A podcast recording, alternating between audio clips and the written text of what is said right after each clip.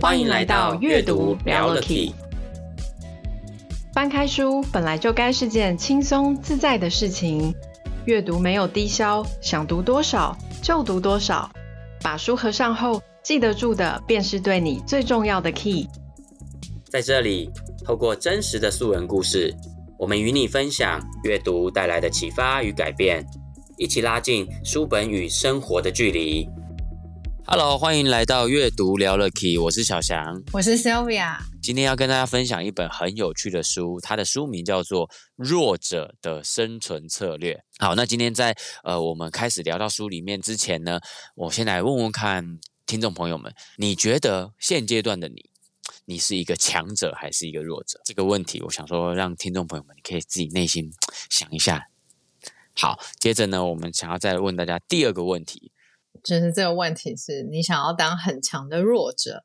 还是你要当很弱的强者？哦，你没有听错，这不是在绕口令哦。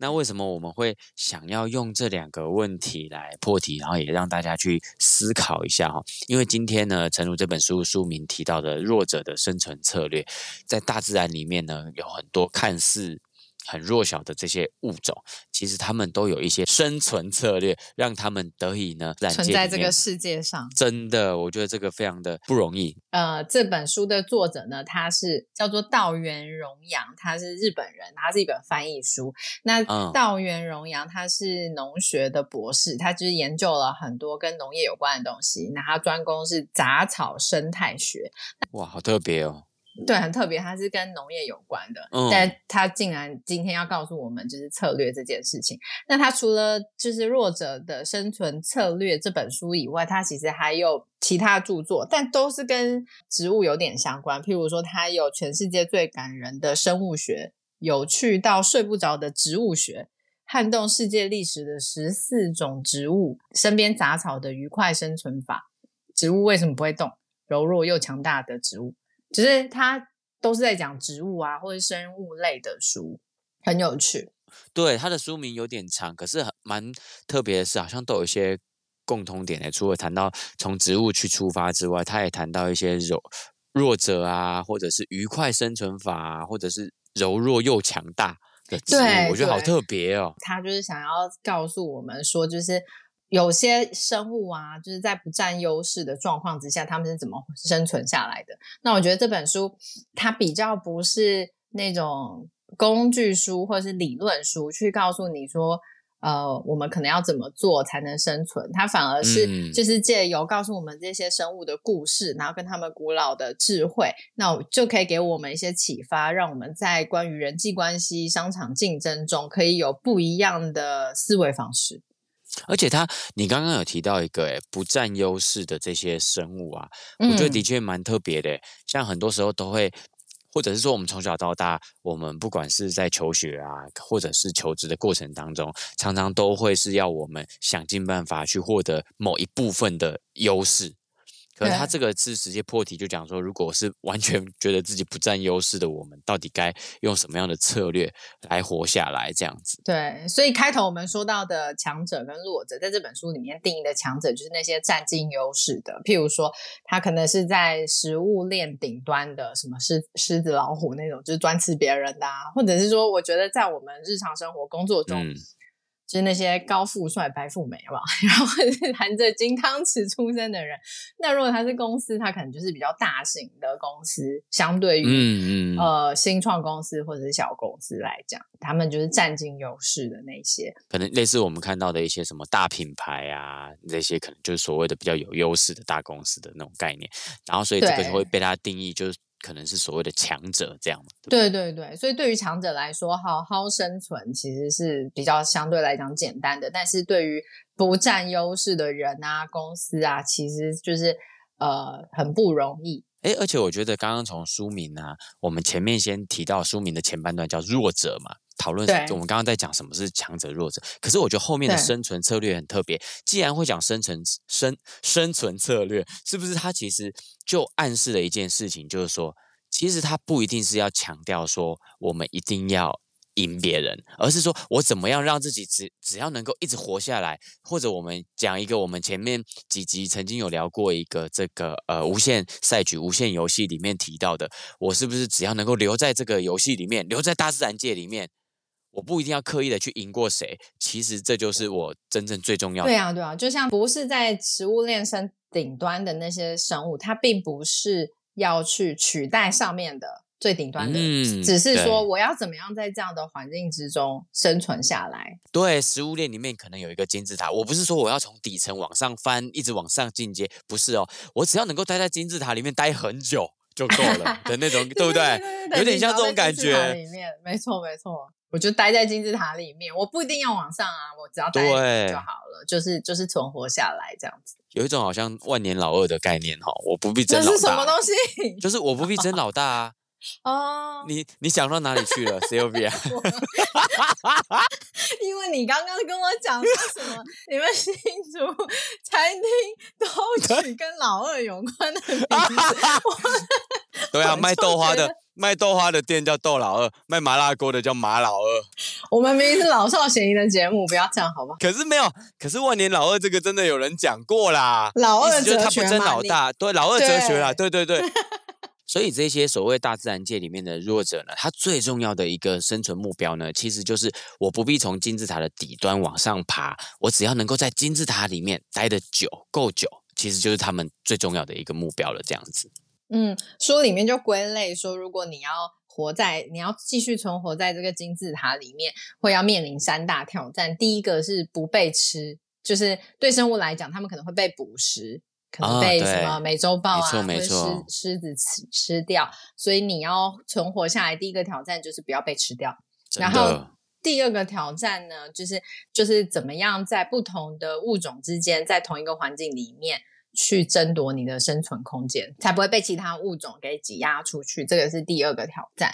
然后第三个挑战是。就算我找到了我的生存空间，那我可能是同一个物种的，大家都生存在一起。但是这同一个物种的种类呢，它其实也有竞争的状况，譬如说要抢食啊，或者是要或者是要抢生育的机会啊，继续繁衍后代的机会。这个，例如说雄蛙要找到相对应的雌蛙，愿意跟它做繁衍工作的雌蛙嘛。那但是如果相对它是公蛙里面比较比较弱势的话，那它也要有办法让自己能够。得到这个繁衍的机会，这样子，那这个也很能够理解。那可刚刚 Sylvia 你讲到不被灭亡的三大挑战里面，其中第二个，你可不可以再多讲一点呢、第二个，它其实要说的是，就是在同不同种类之间的竞争啊。你在同一个环境里面，譬如说一个草原、一个森林里面，它它有各种的物种。那你除了不被吃以外，你还是就就是如果不要讲那种逃命的事情，你还是要生生活下来、生存下来。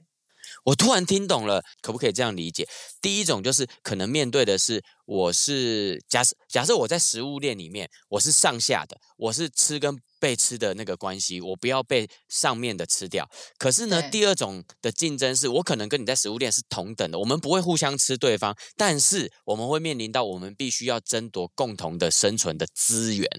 对，例如说，同样的地方，同样的呃生存空间，这种叫做我们可能彼此不会不是猎食对方，可是我需要争取一样的资源，这样子。对，所以这个就是你想要就是延续你这个物种，然后不被灭亡的三大挑战。那书里面应该是不是也有帮我们介绍说，那强者应该也有他的生存策略吧？不只是弱者，强者也有吧？那他们个别的生存策略会是什么？嗯，它主要一个大的概念是让我们知道说，强者策略它其实必须要立基于比较丰沛，然后资源丰富的环境，而且相对于安定。应该是说，这些比较丰沛的环境其实是属于强者的，比较容易去胜出，或者是比较容易 dominate 的环境。像大型的公司，或者是在生物链上上层的那一些那些刚刚讲到说，可能是狮子、老虎之类的，因为它必须要仰赖。金字塔下面的那一那一些生物，它去吃它们嘛，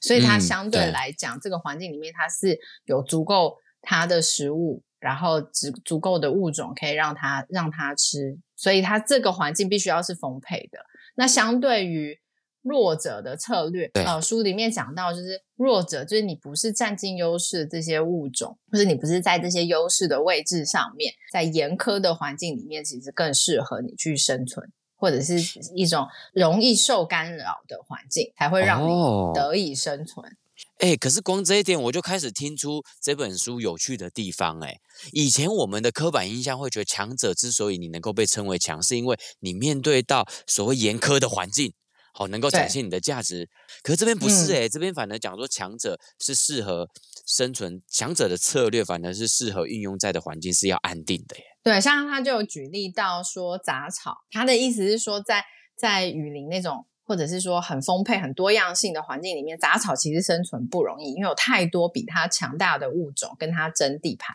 可是杂草最容易长在哪里？马路边啊，然后那种荒野啊、荒地的地方，它就大家不去的地方，它就去。哎，真的耶！对啊，然后马路边那种有可能会被踩到，但是它被踩到也没关系，它就是很耐受这种干扰。它柏油啊，水泥边边有时候对那个看得到一些草，哎，人行道那个砖块中间那种地方，它就可以，它就可以在那边生存。但是其他强者不会挑那种地方生存啊，所以他书里面想要讲的其中一个很重要的概念就是七位、栖息的位置。嗯嗯嗯嗯。嗯的那个气味，就是你要去找到你适合的环境，就是你不要跟大家去做高压强度的竞争，因为那个是可能是本身就占尽优势的物种会去做的事情。可是你可能就要找到你的，像我们商业来讲，它可能叫利基市场，就是做比较 niche 的事情。我跟别人做出呃差异化。如果你把自己的这一个。这个位置找到，然后你在里面成为这个位置里面的第一，你就可以得以生存下来。我们有时候在商业上讲到红海市场，也就是说，大家可能觉得那个市场是很广大的，可是很多人都想要跳进去里面嘛，想要获利。嗯、然后呢，你就会发现，当大家都想要往那里头栽的时候，你就会发现。所谓的这个强者就会凸显出来，因为他的可能原本的资资源就比较多，公司的资源多，然后资金也够，各方面的，然后所以就会所谓的杀的一片红海。可是这时候呢，呃，是不是我们反而是要去找寻另外一片蓝海的这种概念，就很像是我要另外去找属于我自己的一个栖位，或许我的资金不如人。然后又或者是说，呃，我对于这个政府的关系呀，或者是我的公司也还很新，也不是说一个一个日历史悠久，品牌也不一定大到说，哎，全民都认识的品牌。可是我还是可以去找出我比较有利基点的呃一个位置去做我的行销，或者我找到这样的，即便它是比较小众的市场。我也可以来切分我的这个市场，对，对不对？我觉得这个就是就是现在为什么自媒体啊，或者是艺人公司这么的盛行，嗯、就是因为这样。因为现在的不管是商业环境，还是我们生存的经济环境里面，其实都是很变动的，就是很有干扰的，哦、变动速度很快。对，然后所以其实就有很多的机会给这些，就是可能天生并没有太多优势。像我们可能的比不过大间公司啊，像你刚刚说资金充沛的公司这种就比不过，但是因为他们大，有些事情他们可能做不了，那小公司可以做的，譬如说就会可以克制化的的产品跟服务。用这种方式去切入，有一些大品牌的公司，他们提供的产品或服务，他可能就会很要求说，这个客人必须他订购的量要到一定的数量以上，他才会他才会出，而且还有一个，不只是数量要够哦，他甚至还要是说，他一定要是他公司已有的规格品，他如果你是超出这个规格的，嗯、可能他在 A 跟 B 规格之间。他可能就不会帮你克制，可是像有一些相对比较小的公司，它、嗯、就会比较机动性比较强哦，它可能就会不一定要要求你的量要到这么的大，它也可以帮你生产，但甚至是它的规格就比较容易有所谓的克制化的空间。对，那我那我觉得这有可能就是他们的市场就区分开来了，他就找到他的呃一个比较小的公司，可能就找到他所谓在商业上自己的一个栖位。在书里面有另外再提到说，就是动物可以分成两种策略，就是以增、嗯、以增长率为优先的策略，或者是以生存率为优先。增长率其其实就像昆虫，像譬如说昆虫生蛋或者是繁衍的方式，就是一堆蛋，然后一堆、嗯、一堆的小孩，但是它不一定存活率很高，就是因为它可能在这个环境里面比较难以生存，所以说它需要以量去拼。但是比较强大一点的物种，哦、他们就会以生存率为优先。所谓生存率，就是可能我花比较多的时间孕育这一个生命，但是它它只要生下来，它生存的机几率其实就很高。那这个会比较是强者的生存策略。其实如果在商业上，这就是。大一间公司，它可以花多一点的资源跟时间去酝酿一个商品，但小间公司其实你只能靠呃不断的去迭代你的产品。你可能像譬如说做游戏或做电影，那做游戏来讲好了，我们可能会先出一个比较呃试玩的的或者是 prototype 版本，然后去测试一下水温。嗯然后看一下 feedback，慢慢调，慢慢调。所以，OK，我中间有好多好多版本。可是大公司也碍于他品牌，碍于他的名声，他不会做这种冒险的事情，因为他有可能还不成熟的东西推出来就毁了他的声誉，所以他不敢。但他其实是有那个资源可以去酝酿，说我花了三五年，然后推出一个一个产品，然后大家可能很喜欢。那如果不喜欢他这一个东西，他卖不好，对他来讲也不会就是好像。失血太多，因为他承担得起。可是相对于来讲，小间的公司比较劣势，没有没有优先天优势的公司的话，它其实就必须要快迅速的迭代。包含我今天以媒体来说的话，也是啊。我今天如果是短影音，跟我今天要做一个拍一部电影，其实也是很大的不一样。因为我今天可能是短影音的话，我拼的就是我可能甚至。我是周，我可以周更，甚至是日更，就是我一年下来，我可能拍了好几支很短的视频，我拼那个量，那个数量。可是你今天拍一部电影，一定不会啊！你有听过有哪一个大导演是每个月在拍一部 很厉害的大电影的吗？一定没有嘛。对啊，有的是酝酿了好几年，甚至还有听过有的大导演甚至是十年。哦，酝酿了十年去拍一部，收集了很多的题材啊，等等等，做了很多的准备，十年呃导出一个大作的。可是有时候他一推出这样的作品的时候，就可以让这部电影畅销，对，大卖，甚至是畅销二十年、三十年。那可是这个其实也不是说谁强谁弱，是一种他看他要他要进攻的环境市场是什么样的市场，所以他用什么样的策略，对不对？所以这本书其实并没有说怎样的策略。它是正确的或不正确？对，嗯，它其实要告诉我们，就是我们必须要依照自己所处的环境，还有自己的可能先天的优势或是劣势在哪里，要了解自己，然后根据这一些去制定你的策略。诶，那我们刚刚提到你开场的时候有讲到说，其实这本书作者他在书里面写到了很多实际他在自然界当中去观察到很特别的生存策略。那要不要跟我们分享几个你比较印象深刻的生存策略？他有一个我觉得很有趣的策略，它名字叫做败犬策略。然后他讲的是说，呃，青蛙的繁衍啊，就是青蛙它其实会用叫声来吸引雌性。就是声音越大的，它就是雌雌性的青蛙就会觉得哦，这只青蛙可能体型比较大，然后比较强壮，所以雄蛙会互相比赛，看谁叫的比较大声，然后用这种鸣叫声，就是去吸引那个雌青蛙，然后争取，然后争取可以跟这个雌青蛙繁衍的机会，这样对对对对，但是就是因为大，它要叫的很大声，它其实也是一种曝光自己在哪里。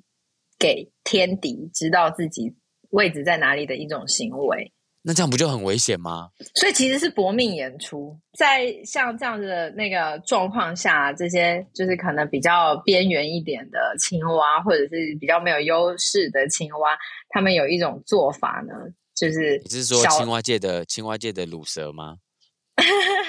青蛙界的乳 蛇。而且这个书很好笑哎，他用一种动物来形容另外一种动物，他用犬来形容青蛙，败 犬，败犬，败犬青蛙该怎么怎么就是繁衍后代？这些呃雄蛙呢，就是在这种弱势之下，他们有一种方式，就是觉得哦，既然我怎么叫都比不过人家，那我不如不要叫，然后我也不会被天敌发现。但是不鸣叫就没有办法吸引雌蛙。对啊，那它要怎么繁衍？他不可能自己跟自己生啊，所以呢，他就会小心的待在大声鸣叫的熊蛙旁边，然后悄无声息的躲在阴暗处，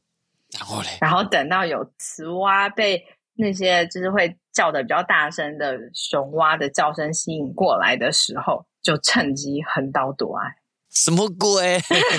到底是怎样？而且他说，这种这种不明叫的策略，其实有很多种青蛙都是这样，哎，鬼鬼祟祟躲在强者旁边，然后趁机抢夺雌蛙。这个有点反原本的想法，这就把它比喻成说，好，我今天去一个 party，然后里面可能就是有某一些，举个例来说了，可能某一些像你说的高富帅啊，然后所以会很吸引很多这个 party 其他席间很多其他异性的目光。而且我跟你讲，那种就是。他他可能身边会有很多女生，但他怎么可能一个人就是应付得了所有的女生？所以你就是靠近他，你就有其他的，就是他来不及应付的女生，那么？你就可以从那边下手。哦，这是不是也是异曲同工之妙？我实在不想要对这个做多做评论。我终于知道为什么其他男生都喜欢往我这边靠了。你确定？就我发现，我只是因为我身上可能有吸引男生的特质。对，趁虚而入、欸这真的还是要想一下怎么运用哎、欸，因为我觉得这个跟人类世界的以交往或吸引异性来说，好像有点反我们的直觉、欸。我觉得。通常一般人大家都会觉得说，我今天有劣势啊，所以我应该反而是我要避开那种，呃，身边有一个太明显，就是看起来就是比我优势很多，因为很容易被比较啊，因为人类世界很容易被比较啊。我觉得那个是因为他没有办法引诱这些雌蛙过来，那他要怎么去找到雌蛙的 source？你懂我意思吗？他要去争取这样的资源，嗯，他如果自己一个人也没有叫不出声音，或者是太小。根本雌蛙不会来啊，所以他至少让他自己到一个有雌蛙的地方，那他可以拼一拼有没有机可以横刀夺爱的机会嘛？可是如果他只有自己一个人，他就没有办法吸引到雌蛙，因为没有人听得到他，所以他只要他只好把自己放到这些机会里面，然后再想办法看是怎么样可以去争取这些机会。我突然有一个。脑洞大开的想法，那是不是就是哦？举个例来说，我今天我想要认识很多的女生，我就想办法去那种男团的那种歌友会，或他加入他们的那个哦那个那个后援会。因为为什么？因为这些很帅气的男明星，他的后援会一定有很多女生会加入，女性比例一定很高。所以我如果也能够进得了这个后援会。对，进他的歌友会，我就可以认马上认识很多的女生。你去一个女性密度比较高的群体里面，就比较有机会嘛。又或者是说，如果不要讲男女，他如果是商业商业上的关系，你可能就要去外面参加一些社交活动啊，一些团体办的活动，你就可以多认识可能跟你在同产业，或者是你可能在找投资人，那你就多参加一些。呃，募资的活动啊，去认识人，这其实也是啊。因为你如果自己不去参加这些社交活动，你不会遇到那些人啊。但你如果去参加活动，你加入狮子会，你加入 福伦社，你是不是大家都是有那种可以媒合面对的机会比较多？总比你一个人待在家，然后没有发出声音，谁知道你在哪？你这样一讲，让我想到另外一种，就是说，假设我今天举个例啦，我同样要做一个生意，我同样要开餐饮业好了。那其实我也可以去，我一开始可能会觉得说啊，我的这个餐饮，我看起来我比不过那种连锁的大品牌的餐饮餐的餐厅，可是呢，我也还是去把它开在这种大餐厅的旁边。对，对，为什么？因为其实当这个地方如果有两三家这种，举个例来说啊，它有肯德基、有麦当劳都开了，开在这条街了，可是我就代表我品牌没有他们大。对，就比如说这个地方自然的就会久了就会吸引想要吃东西的人就会来到这一区。没错。那他总不可能每天来这一区永远都吃麦当劳，永远都吃肯德基吧？他总有一天吃腻了，他们说想换个口味。哎，我在旁边开一个牛肉面店，他或许就想尝一下我的口味。或者是有些餐厅他会开在那些大排长龙餐厅的旁边，那有些人排的不耐烦，就会说啊，吃隔壁好了。对，可是我可是相对于这个策略来说，也就是说我不必。硬是要觉得说，我就是要不跟你开在一起，我就是硬要客人去选择去你那或去我，他不用这样子，他就刻意开在你的旁边，而不用跟你去去抢夺吸引力，不用用吸引力来去跟你抢。对，所以他其实就有点小偷的策略，他就是去偷，间接的偷这些优势生物的资源。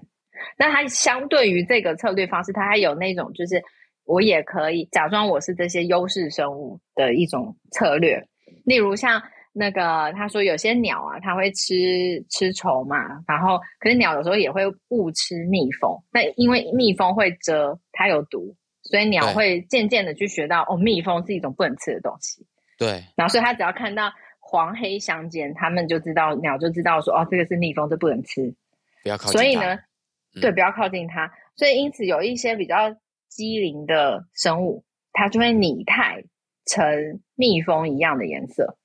像它书里面有讲，像中华虎天牛，它就是一种，它虽然是天牛的一种，但是它有跟蜜蜂一样黄黑相间的条纹，然后这样鸟就比较不会吃它，鸟会以为它是蜜蜂。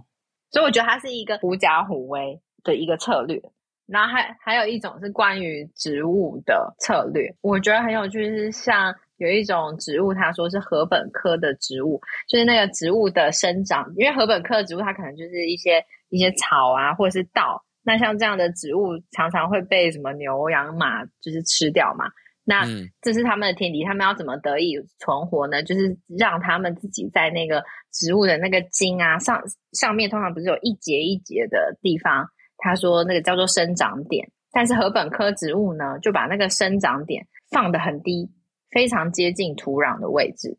嗯，它因因为这个生长点如果没有被吃掉，它就代表它还可以在。再生嘛，还可以再继续生长嘛。对，对，那他就把它这个位置放得很低，低到跟土壤越近越好。那这样在那个牛羊马吃这个草的时候，就不会把那个生长点吃掉。生长点也吃掉，哇、哦，它就可以再继续长。可是如果它的生长点是长得比较高的话，一旦牛羊马经过一吃一咬一口咬下去，很容易就把它的生长点吃掉，那它等于就没办法再生了。对对对，所以它就是把那个生氧化层把生长点就是非常贴近地面。用这种方式，所以我觉得，我觉得大自然里面其实真的可以给我们很多像这样子的灵感。就是我不需要每件事情都是直球对决，我可以有很有创意、很 creative 的方式去生生存下来。真的，我我我觉得刚刚你讲的那个生长点啊，就会让我联想到的是，也很像是一种。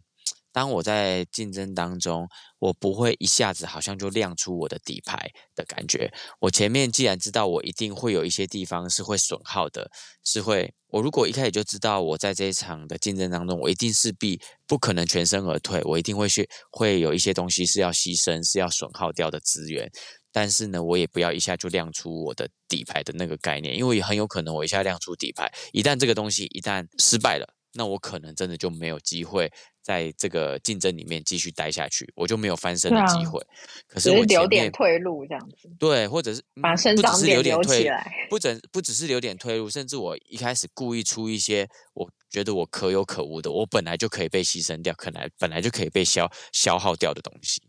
然后我把我的底牌留在最后面。嗯、我能想象到的是这样的感觉，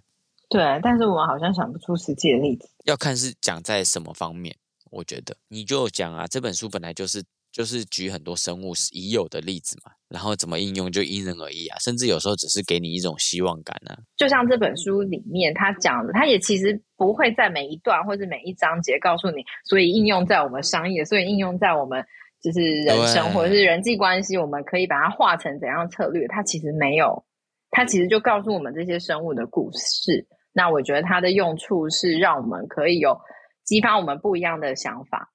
不一样的角度。如果我不直球对决，我有没有什么其他方法？其实它就是提供了这种 out of box thinking 的的启发而已。他在书里面，你其实是看不到他会去跟你讲说，哦，所以我们要，所以我们人类其实可以做什么事情？我们可以学到哪一课？没有，因为我觉得，其实就像这本书里面说的，我们要知道自己去了解自己身处的环境跟自己的优缺。优势跟劣势，然后去衍生出一个对你来讲是克制化的一个策略，比较个性化、个人化的生存之道。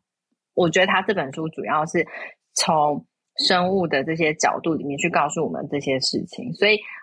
所以我觉得这也是需要大家可以去自己读，然后自己去做发想的地方。那这本书它其实